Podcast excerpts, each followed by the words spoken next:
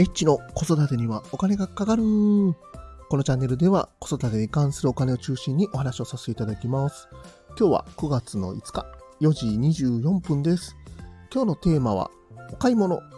お出かけは〇〇〇が最高というお話をさせていただきます。ちょっとすいません。〇〇〇とさせていただきました。もう簡単に答えを言っちゃうと、道の駅、道の駅です。道の駅がおすすめっていう話です。まあ、皆さんね、道の駅知ってますよね。まあ、国道とかにある、まあ、休憩所みたいなところなんですけども、まあ、ここにですね、えー産地、産地直産の野菜が売っている、まあ、スーパーとかが結構あったりしますので、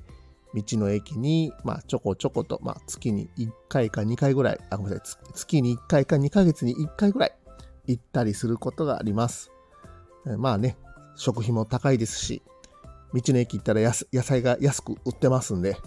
えーおすすめなんですけども、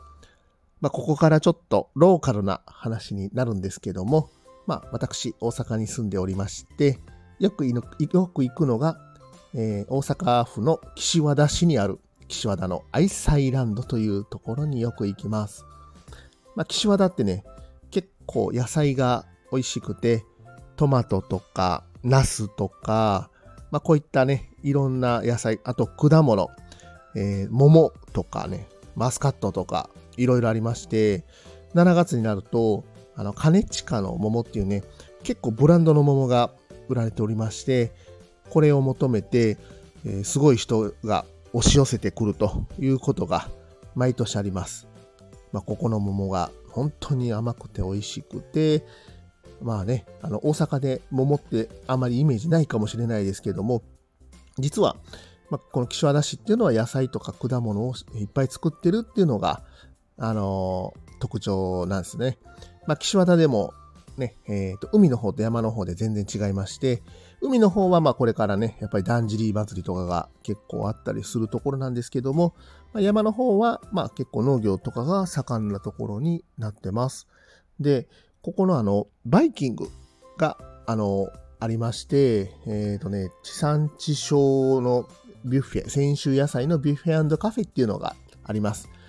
まあ、ここのビュッフェは本当に何を食べても美味しい。まあ、あの、例えばね、あの、親子3世代でね、結構来てたりとかする家族も多かったりとかしまして、ね、あの、まあ、うちの子供もね、ここの炊き込みご飯がもう最高だということでね、ちょっと時間が経つと、この、あの、アイサイランド連れてけと。